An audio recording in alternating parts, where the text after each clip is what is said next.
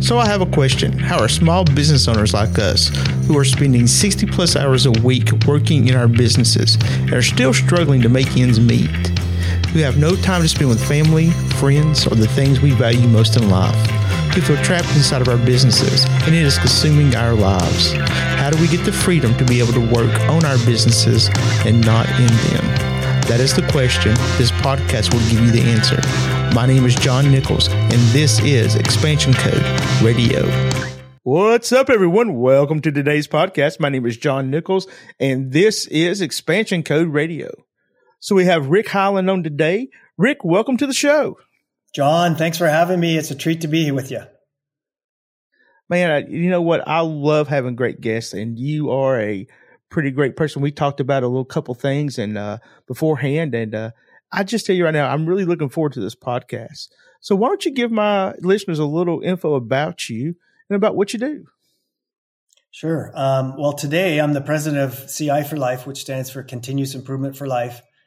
And I coach businesses how to scale, how to grow, how to build their revenue base.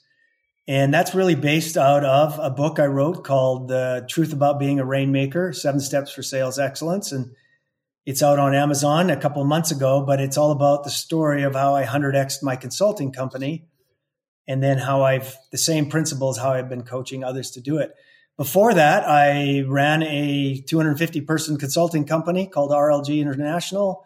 I joined as a young pup out of MBA school and uh, worked my way up, grew, uh, helped grow the company from 30 people to 250 and then sold it and then started this uh, coaching uh, coaching uh, one-on-one entrepreneurs and sales leaders on how to grow their business i live in salt lake city utah we have six kids and 15 grandkids and that's my story and i'm sticking to it john that's awesome man that's awesome i've got a I've got three kids of my own. One's grown, and uh, I've got boy girl twins that are 14 right now. So I'm Ooh, still uh, well. I'm I'm not a young pup. I'm I'm not a young pup. I'm 52 now, and uh, so I decided to have my twins late in life, and I don't recommend that for anybody out there. But anyhow, it, it, that's beside the point. The, it's the game of the young, isn't it? It's for the young of heart, right? It takes all the energy that it takes. It, it does. I mean, I'm just you know the thing is is that you know if you can hurt yourself getting out of bed, you shouldn't be having young kids. You know. So, so True. you know, I'm just saying. Uh, that that's one thing I've figured out getting out of bed. You know, I, I rolled out of bed. It was about I don't know three, four weeks, four weeks ago. I rolled out of bed and I just and um I have a little rug. I, we have hardwood floors in our bedroom, and I have a little rug next to my bed. And um and when I rolled out of bed and stepped on it, the rug moved. I slipped and then I just fell on the floor. I mean, you know, I mean, I only fell what two and a half feet, something, like not not even that far, maybe two feet. You know, just like, boom, I was just like, oh, and then, and I, I started getting back. I'm just like, did I hurt myself? I just slipped on a rug and fell like less than two feet, and uh, it was it was just the craziest thing. I was just like, my back is hurting now, and it was just like, uh, and my wife was laughing at me. She's just like, you're so silly, and I'm just like, I'm not being silly. I'm hurting, and she's just like, okay, go get a shower. and so it's just one of these things. Um, but yeah, but so so so tell me a little bit about your book. I mean, I'm really this sounds like a really fantastic read. I'm thinking I'm gonna have to get me a copy of this thing. So what I did is I, I actually read a sales book in January, and it motivated me to say, you know what, I've done this. I've hundred x the company, uh, and I have some ideas on how to do it. And so today's world, it's so easy to write a book, right? You can contract on guru.com for an editor and a designer and all that kind of fun stuff. And so I just had to have the ideas based on experience. And I include some of my client stories in there as well of people applying the principles. Because we know in sales and in business growth, it's not a cookie cutter, you know, exact scientific process, right? There is some best practices and then some nuances around it. So that was kind of the fun in writing the book is, you know, how did we 100x the company? Okay, here's the seven ideas. And then how have other people applied these ideas as well to grow their company? So that was kind of the motivation behind it. And then it's been super fun to, with my peers that were in, in the journey with me to go back and in retrospect say, well, what, what was it that, that we did right? And uh, help others kind of learn the same. That that's why we wrote it and what's in it. You know, it's so so. I find that so interesting because the thing is, is um, so I'm a funnel hacker. I'm uh, I don't know if you know who Russell Brunson is, uh, Click oh, yeah. Funnels and all this sort of stuff. I yep. last yep, and last week I was at their their annual conference, Funnel Hacking Live, and it was in Orlando last week. And I was talking to a guy, and he was just like, um, he's just like, "Hey, you're," because because I had on my my tag, and, and underneath it it said podcaster. I had a little ribbon put podcaster on it, and uh, he he was he was just like, "Oh, so you're a podcaster? Do you have a book yet?" I'm just like, "What do you mean a book?" And he was just like, "Yeah, a book." He goes, "How many episodes do you have?" And I I told him, I guess at the time it was I had um 114 recorded at the time. And this week alone, I went from 114 to you are my 121st episode this week. So, uh, so, so I, have recorded quite a few podcasts over the past, uh, two days. And he was just like, uh, but you don't have a book? I said, yeah, no, I don't have a book. And he was just like, you know, you can just take the transcripts from your podcast. You, you can have your podcast transcripts. You can take those transcripts and send them to an editor. An editor will edit those things put them in order, put them into a chapter, and send them back to you. And now you've got a book from just your podcast. And he says, so you, you need to pick 10 or 12 uh, episodes that, you know, he, he, he goes, most of them have to be about 20 minutes long or longer. And he said, then you can have them transcribed and make a book out of them. And I was just like, and he goes, and it costs very little money. And I was just like, huh, that's a pretty cool idea. So, um, so, so Rick, I'm, I'm, I'm going to work on me a book. So yeah, I think that's it, a pretty cool concept to take your. There's so many resources to help, but your point, I, I think, uh, John, I was doing a piece of research the other day on a podcast, and uh, to tie into one of your points there, it it uh, the article was about why small business fails and the the numbers are pretty staggering. And this isn't recession or anything. This is just data over the last 20 years that 70% of small businesses fail in the first five years. 70%. percent mm hmm So hopefully the question the listeners are, you know, asking are two. One, why? And what can I do differently so I'm not in that bucket? Um, and the why, yes. they pinpointed three three reasons why. One, they don't understand their numbers, their finances, revenues, expenses. Um, they don't know they're running out of money, for example, uh, or they don't manage it well. They just work hard and hustle, which is key part of it. The second reason was they don't have a formal written down business plan. They're just kind of working it. They had a product or a service idea with no structured business plan. And then the third reason they were failing is they don't have a robust multifaceted marketing strategy. And those are, those last two things is what I help clients with is overcoming I've got to have a business plan. I got to be clear on my value propositions. I got to be clear on my values, my purpose, my avatar customer, etc. Those are the first three principles in the book, by the way. And then I also have to have a marketing strategy, a lead gen strategy. I have to have scripts and processes to help me do lead gen well, discovery calls well, closing well. To your point earlier about process. So as we, I hope the, the inspirational message out of this is you can overcome the odds by understanding your business. Like, for example, one small business I coach doesn't know their finance, doesn't know their profit and loss till the end of the year. And that, that in today's world, that that's not going to cut it, particularly in recessionary times.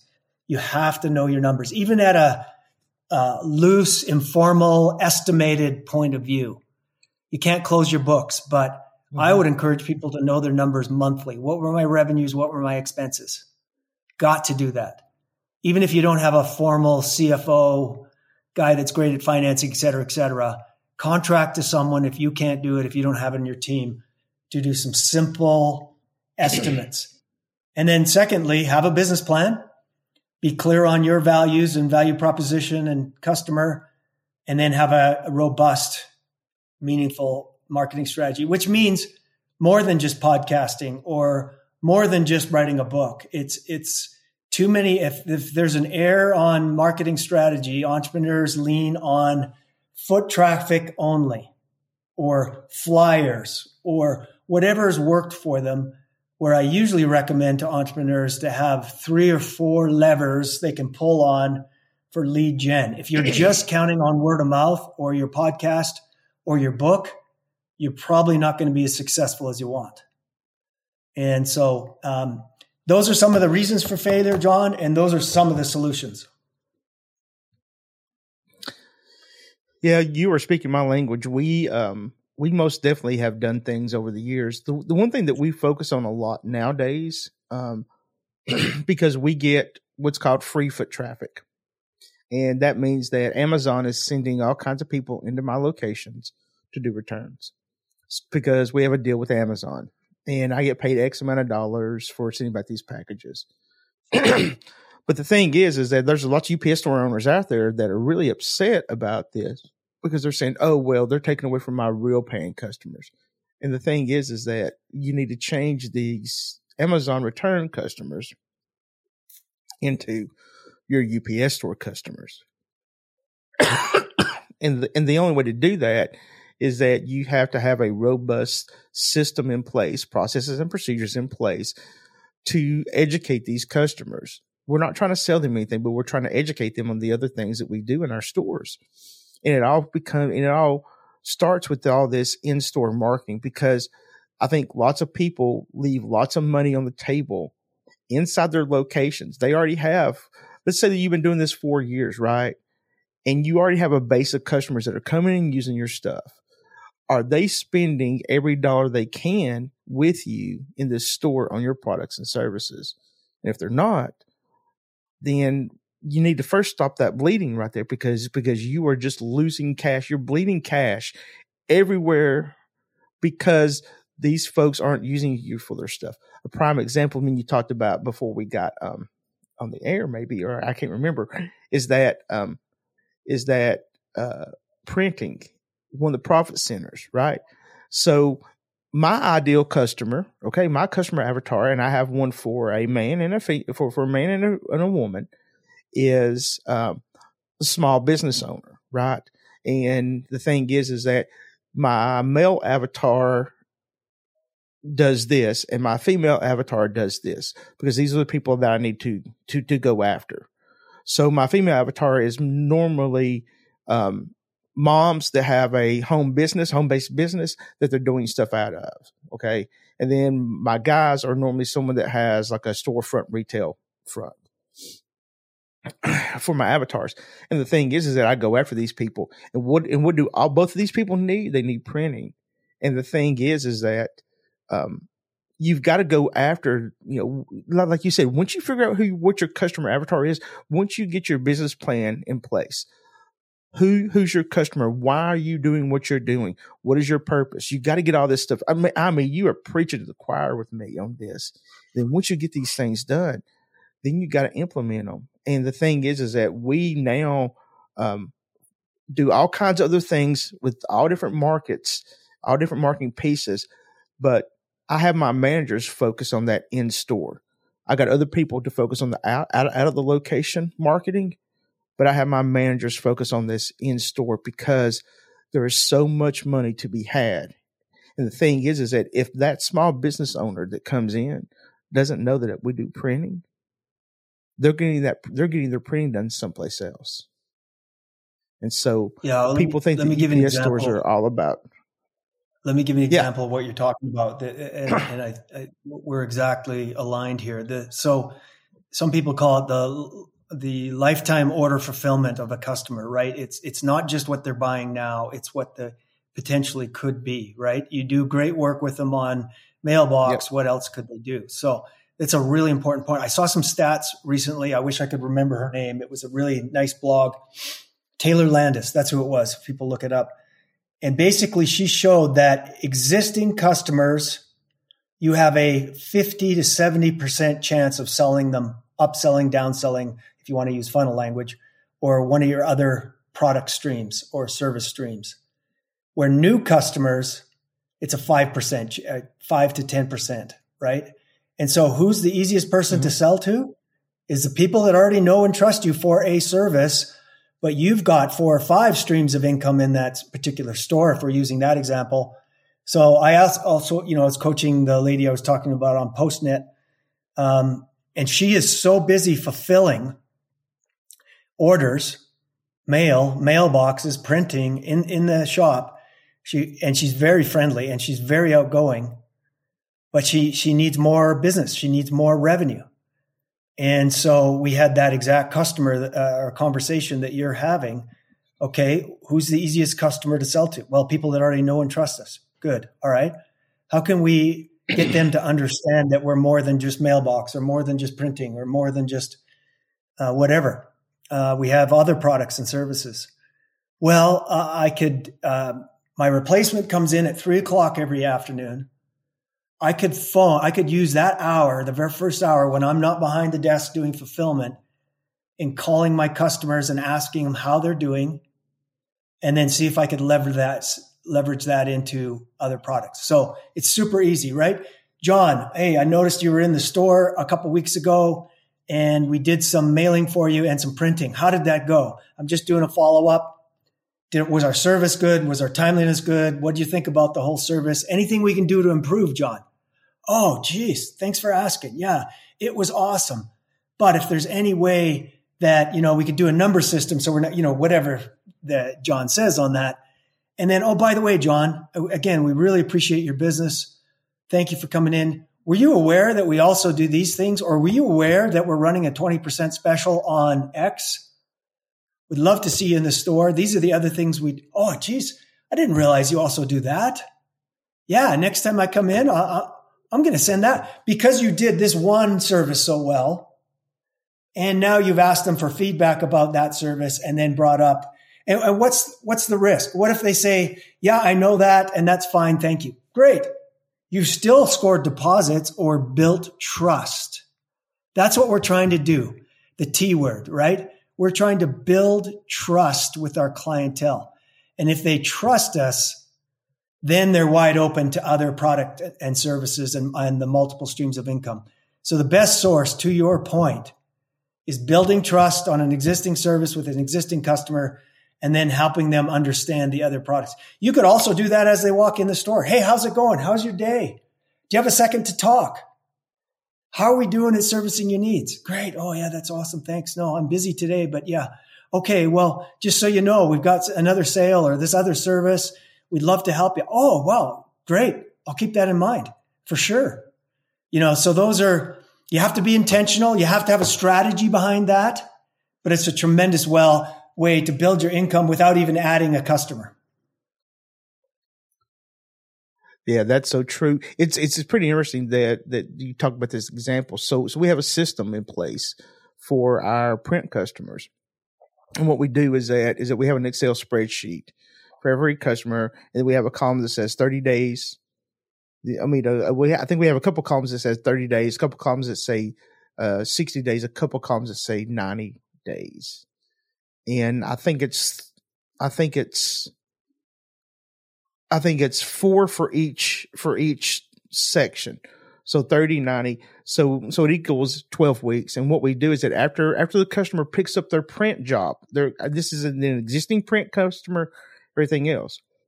What we do is that we wait a week, we call them, and we we ask them, you know, first of all, was your was your print correct? Because lots of people will pick up their print, and, and if it's wrong, they're just gonna be like, okay, I'm just gonna go someplace else. Well, we don't want to lose those folks. so what we do is that we call them a, call them a week later and make sure that their printing was correct. If not, we fix that for them. So let's say it's correct. They know everything's great, perfect. But do you have any upcoming print projects that we can help you with? Oh, I don't have anything now. Okay, great. You call them the next week. Hey, this is John at the UPS store. Just calling to check and see how you're doing and see if you got any upcoming print projects we can help you with. No.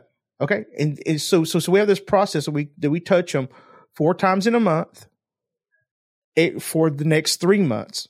and what this does is that um, is that not only are we touching them with a phone call, we're also sending them a, at least an email once or twice a month with this stuff. And yeah, I, in doing this, what this does is that the, do what? Yeah, I was just going to build on your point. You Go finish your thought, and then I'll add. Okay, and, and and and then what what it does is that it starts building rapport with this customer. And the thing is, is that we now have a build a relationship with someone, and when you build the relationship first, and the trust, they're not gonna they're not gonna seek anybody else to do the print. What was you gonna say? Yeah, I was just to build on your point, and um, I think the real magic is building a system behind it. Right?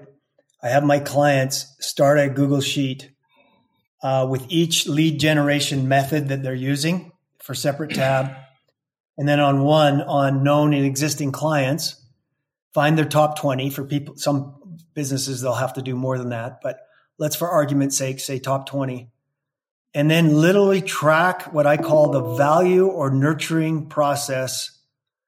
But it's really important in there, another nuance on what you're talking about. And I love the weekly call check in on quality. People will give feedback on quality. How are we doing? You know, how can we do better? But every touch, if you're not going to be a burden in that process, every touch has to have value for them.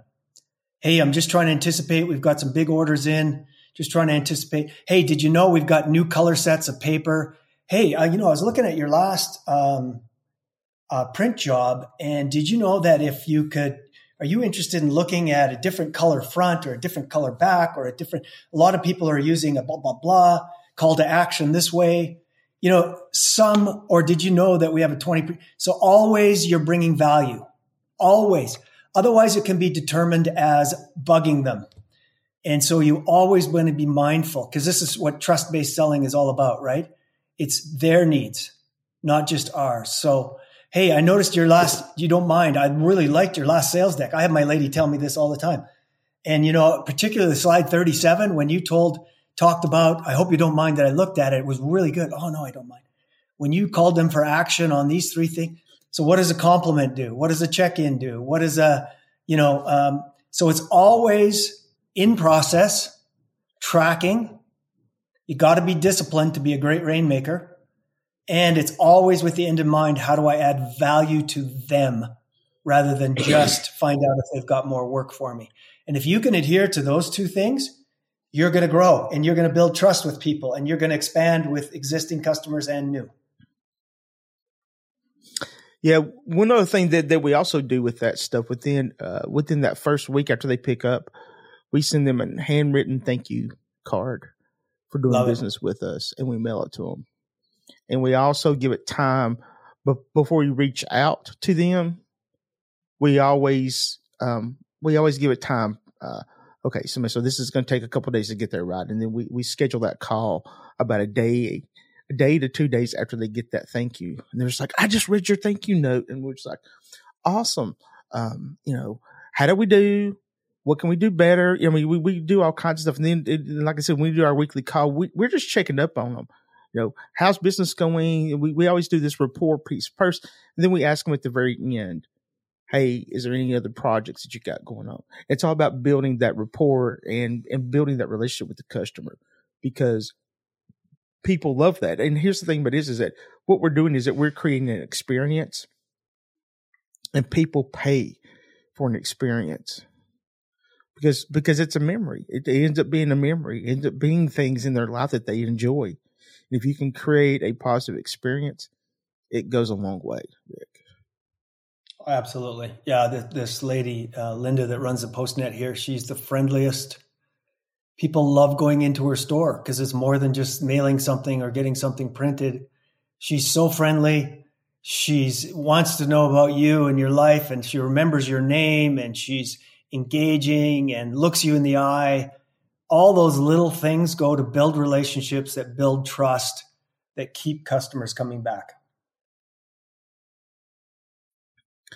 And it's so vitally important. So, what are some other things that you do, Rick, to help people uh, financially? I mean, when when you're looking at their finances and how to help them grow money wise, um, what are some other things that, that that you really look at? Yeah, you know, once you've set your foundation of what are your core values, what's your avatar customer, what's your um, purpose. Why, why am I so big on purpose? Because that comes out in your passion, that comes out in your resilience, that comes out in your energy towards what you're doing. I love serving people. I love giving value to people. That's what we're about here at my store. Is if there's ever anything that we can do, you know, so if you've articulated that and where you're coming from so that you can create that great customer experience, those are the first steps. So another um, fault, if you will, or opportunity for improvement that I see in small businesses is they rely too much on word of mouth. And they're not track they're not running other leverageable lead generation strategies. They're not tracking the success of those. If you're doing advertising and you don't know your ROI you're not doing it right so you want to be able to figure out whether it's paid Facebook ads whether it's LinkedIn whether it's in your local newspaper you know you want to be able to link that somehow to know whether that money because I it drives me crazy when people are spending money and they don't know if they're getting value from it. That's not good entrepreneurship. That's not good small business management. And, you know, well, that's really hard with some pure general advertising because it's exposure and blah, blah. That's true. But that's why a lot of them share a code or uh, say you talk to Randy, you know, or say you talk to John. Um, and uh, there's different ways to do that. But for sure, online, there's a million ways to track uh, whether you're getting good ROI from your lead generation. But so first step is don't just rely on social media and or walk-in traffic. Have a multi-pronged strategy. What will paid advertising do for me in my business? What will conferences do for me? What will um, following up on my top 20 known people do for me? What will an affiliate marketing strategy do for me? If I, if there's people that also know my ideal client very well and they're a big business, what if I sign them up as an affiliate and give them a 20% profit margin or 20% of my what I sell to them for being the referral agent? Holy smokes, there's there is companies crushing it just on an affiliate marketing strategy. Are you using that for your business or are you just relying on social media and walk-in traffic? And if you are, I bet you you're starving for a li- you could use a little bit more help. So have an intentional strategy. You may choose conferences isn't for me. If I got a small business retail, I'm not going to do conferences unless there's really a, you know, where my avatar customer is. But I may do paid advertising. I may do affiliate. I may do, you know, those follow up calls. I call them research calls. That might be a very that explicit strategy. In fact, I'd highly recommend it for a brick and mortar retail. But make sure that you've got a three or four prong intentional written down strategy with budget. A lot of errors people make is they put all their money on the buying the franchise, equipping the store, getting employees, and they got no room for marketing and they wonder why their business is sub optimized. That marketing budget right off the get go, you got to have. And I don't know the percentages. It depends where you are in the life cycle of your operation, but please, please, please, please have a marketing budget and have a four prong lead generation strategy to get people in the door so you can create that great experience and that lifetime client experience for them. But if they're not walking in the door, you can't. So uh, you got to spend some money. You got to have a budget.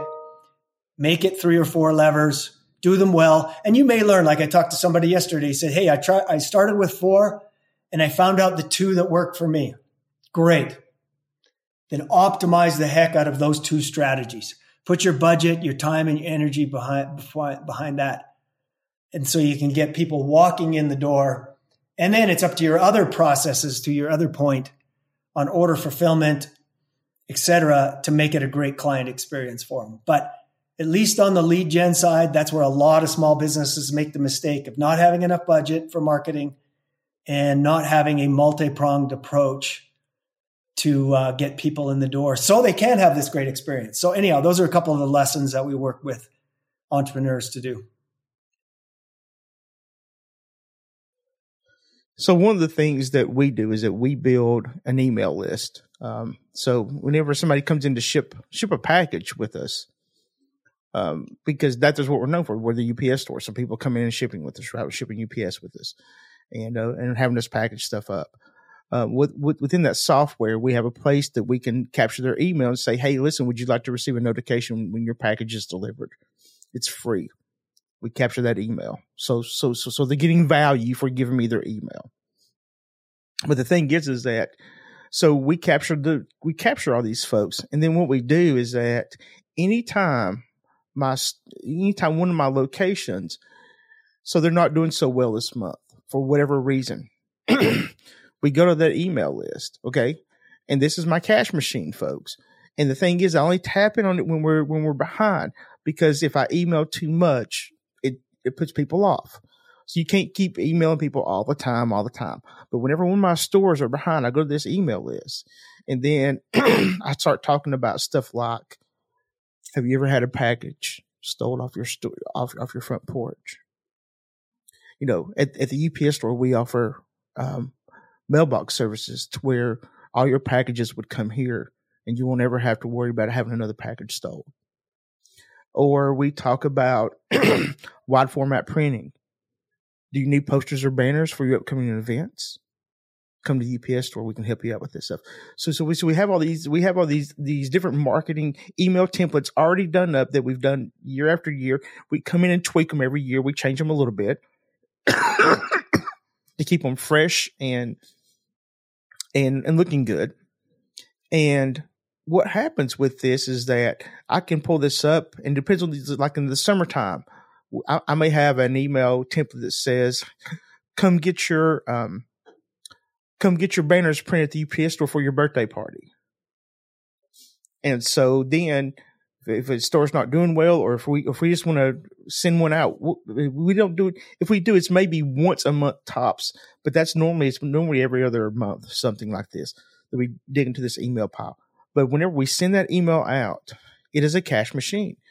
We have an influence of customers coming and looking for that product or service that we're promoting in that email. And it works every time. The the key I've learned over the 20 years doing this is that I can't just bombard people every every week, every month with emails, with marketing emails telling stuff. Um, we do like to normally send out one email a month, that is just informational. It just gives information about whatever, uh, just to keep our customers educated on on our product and services and and and about about that product or service. There's no sales piece in that. It's just information only, and that builds oh. rapport with people too. Because now I'm not trying to sell sell them something. Yeah, and it adds value, right? Did you know uh, you could use wide label, small, you know, there's other optionality. I had that same experience in consulting where people would, you know, we did great work in maintenance uh, operations, improving cost and timeliness. And then you have a discussion, oh, amazing work, blah, blah, blah. And then, you know, oh, I didn't know you guys did operations too. Meaning your clients, and they, they're busy. They, they got lots to do. Just because there's a stand on there in the retail store, just because you've ca- talked with them before, they don't know your full lifetime potential of things that you can add value to your life for. So as you add, I love the email list. I love the idea that you're adding value, giving them ideas, and then also planting seeds for tomorrow or down the road because they saw that list two months ago. Oh yeah, that's right. These guys do really good professional color on the highest stock and or video editing and at 4K, you know, whatever it might be. So awareness and uh, trying to add value uh, with an email list is great. And your point is very well taken on you can't use it too much. Let me just share one more principle that may be interesting to the people that have a number of stores or a number of salespeople. Um, I did some coaching with a storage unit that had 50 locations. And so we were trying to build this idea of alignment and learning and accountability for good sales process. And so what we built, and this is a principle that I'd recommend for you know even yourself with ten organizations, or if somebody listening is an entrepreneur with five salespeople, is this principle, and this is you know principle number five in my book, and it's um, build a robust business development system. What do I mean by that? It's built off this principle and this saying: when we deal in generalities, we rarely succeed. When we deal in specifics, we rarely fail. When performance is measured, performance improves. When performance is measured and reported, performance accelerates. So if I'm a multi site business owner or I have a large sales team I try to manage, and I need better focus, accountability, engagement, ownership, and um, response from them, I'd build an aligned business development system. So, what does that look like? Uh, it has four principles. Um, everybody tracks a one pager, a simple, it doesn't have to be fancy at all. And you could do this weekly or monthly. But they send in that report and it has what were their sales. And then more importantly, it has what were their leading indicators. It might be foot traffic. It might be sales of different products. It might be um, return customers. It might be what are the leading indicators that tell you whether you're doing good service that's going to lead you to more sales, right? And then what are your highlights and what are your next steps? If I can get my 10 people in my organization aligned on what's my lagging indicators, what's my leading indicators, what's my highlights of the last month, and what are my strategic next steps to increase sales and improve my store, and everybody can be that focused and that accountable and that aligned. And by the way, they have to report that in a 10 minute meeting, not, not just send it to John, but actually have a little bit of a chat. It's probably virtually because your stores are spread throughout the country or the region. It may be face to face. That's even better, but at least 10 minutes of that is for each person to account to their results, their leading indicators, their highlights, and their next steps. What does that do? It builds learning. It builds accountability. If somebody's doing 25 cold calls a, a week in this store and the other's not doing any, that jumps right to the top. And there's a learning right there and there's an accountability. Well, Joe's having a great experience with just calling up people and see if they need any services with friendly smile, customer service, blah, blah, blah. Frank's doing a great job at return customer calls and interventions, and he's tried this little feedback technique. So there's lots of cross learning. There's lots of accountability. Um, and that that's if you're trying to scale a larger organization with a number of people, that's such a critical tip for learning, for accountability, and for engagement that you want all 10 of your people firing on the same cylinder. Try that simple one hour business review with them reporting up on their one pager and see if you don't get better results and better accountability and better focus out of your group yeah, we're doing something almost exactly like that right now. We are um, every day, um, five days a week. It's not over the weekends, but five days a week. Um, there's an email sent out that has the daily numbers from the day before. That's the numbers from the day before, and it goes out. Um, it goes out Monday through Friday, and then on Thursday, all my managers get together with my director of operations, and they have a Zoom call, and one hour Zoom call and they go over what what the trends are. They go over the numbers. They go over what's going on. Then there's goals and expectations set for every week. What are they doing? How are they doing it? Um, and then anything going on in the store that could potentially be or potentially happen in a different location is always talked about too. And so the thing is, is um, years ago I did a survey with all my employees. And I found out the number one thing that we were lacking was communication. And when we fixed our communication problems, we fixed a lot of our other problems. Um, because because the more communication um, we had with people, the more they felt like we were um, a tribe you know, and my definition of tribe is it's the best of family and the best of team put together to make tribe. And and that's not my definition. That there that there's a definition I came across. I don't can't remember where I found it at. But when we try to create this tribe atmosphere, this culture, um, we want everybody to have a, be able to have a say so and stuff. And when they're able to have a say so and being able to be to be open and honest about things, we tend to get a better family atmosphere with this team production. And that there's my tribe. And it works yeah, really well. And, and, I think culture is, is so important. John, great points. And, and I would I would split communication out to two parts performance communication and connection or relationship communication. So Both are equally important. You find an organizations, particularly if they're bigger, uh, without one of those two, I'll show you a sub-optimized group. But to your point, the the connections, the collaborations, the contests, going to the game, you know, recognition at the beginning of those meetings on three people that really crushed it, um, doing social events together. Um, all those are so important to form the tribe. But also to maximize the business, you need these performance discussions. You need it based on specificity, based on KPIs, not gut hunch. A lot of people will want to bring you anecdotal stories, and those are good, but everybody brings data first.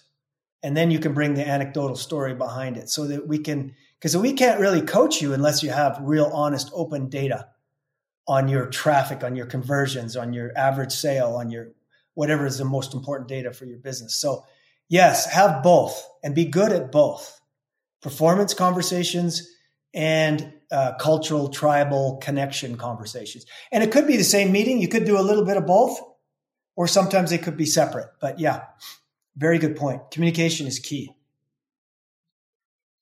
Yeah, we use GroupMe also. We, So, so all of our managers are in a GroupMe together, and then in certain regions they have a separate GroupMe for just those managers in that region. and it's really interesting is that, and they create um, these regional GroupMes and they they become this this really close knit tribe, and that's where they collaborate and share ideas and stuff from. And then, and I mean, it and it's family like and it's team like and it's a little bit of all this mixed in together. And then on our weekly calls is when we're talking about performance and things of this nature. You know, and then we have that daily um, email that comes out, which is our numbers email. And so, so the thing is, is that at the on, on that Thursday call, they always talk about the numbers, you know, and they, you know, it's kudos for people that are doing really well, and then it's just like, hey, folks, you know, how can we, how can we make improvements? And we always, and it's the crazy thing about it is, is that most of the things and procedures and processes that we've come up with, they've not been from me, and they've not been from my wife, or anybody on the executive team. It's always been from my tribe mates. It, it's always been from the tribe. It's always been from other people. Uh, and, and we always ask for, hey, listen, how can we make stuff better? And because the thing is, is that I'm not in the trenches every day, Rick. And the thing is, is that when I'm able to get that feedback on how to make something better through these people, they're there and, you know, and they know how it's done. So it's it's so vitally important to keep up and be able to keep up that communication that is honest and uh, for them to be looking at us and be like, hey, you know, you know, if I'm not showing good leadership, then I can't expect anybody else to. And so I think it's a I think it's vitally important that it starts from the top down and you create what you're what you're wanting to happen in your organization and it's through that purpose and it's through um, it's so that communication is through that con- those connections that you're able to really make an organizational grow because the thing is is that i couldn't have 10, P- 10 UPS stores if it wasn't for the people. I can have as many processes procedures and structures and all this other stuff but if it wasn't for the people and i always tell people it falls into two buckets my success. It falls into the people it falls into the processes and procedures that, that we're doing and structures and things of this nature and you got to have both and you got to nurture both. You got to be on top of both. You always have to be looking at trying to improve both buckets all the time. As soon as you say hey you know i've made it to the pinnacle then you're going to lose everything. It's always about uh, i remember when you talked at the very first of this talking about always improving who you are always taking these steps to improve your business, always looking for the next step, always looking for something more, never being content. Because whenever you become content, your business is going to fail.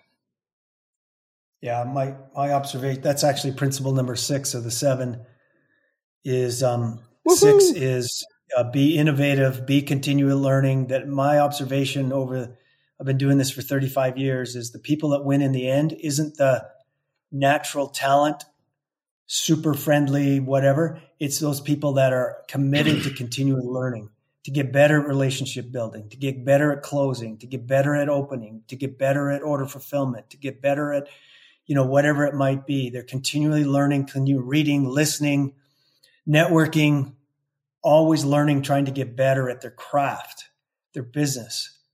Uh, some people argue, oh, I'm too busy to continue to learn. Well, then you'll be too busy doing something else later on. You have to be committed. The people that are real rainmakers can do this over 10, 20, 30 years because they're committed to continually learning and getting better. And then principle number seven is self care. Be your best every day.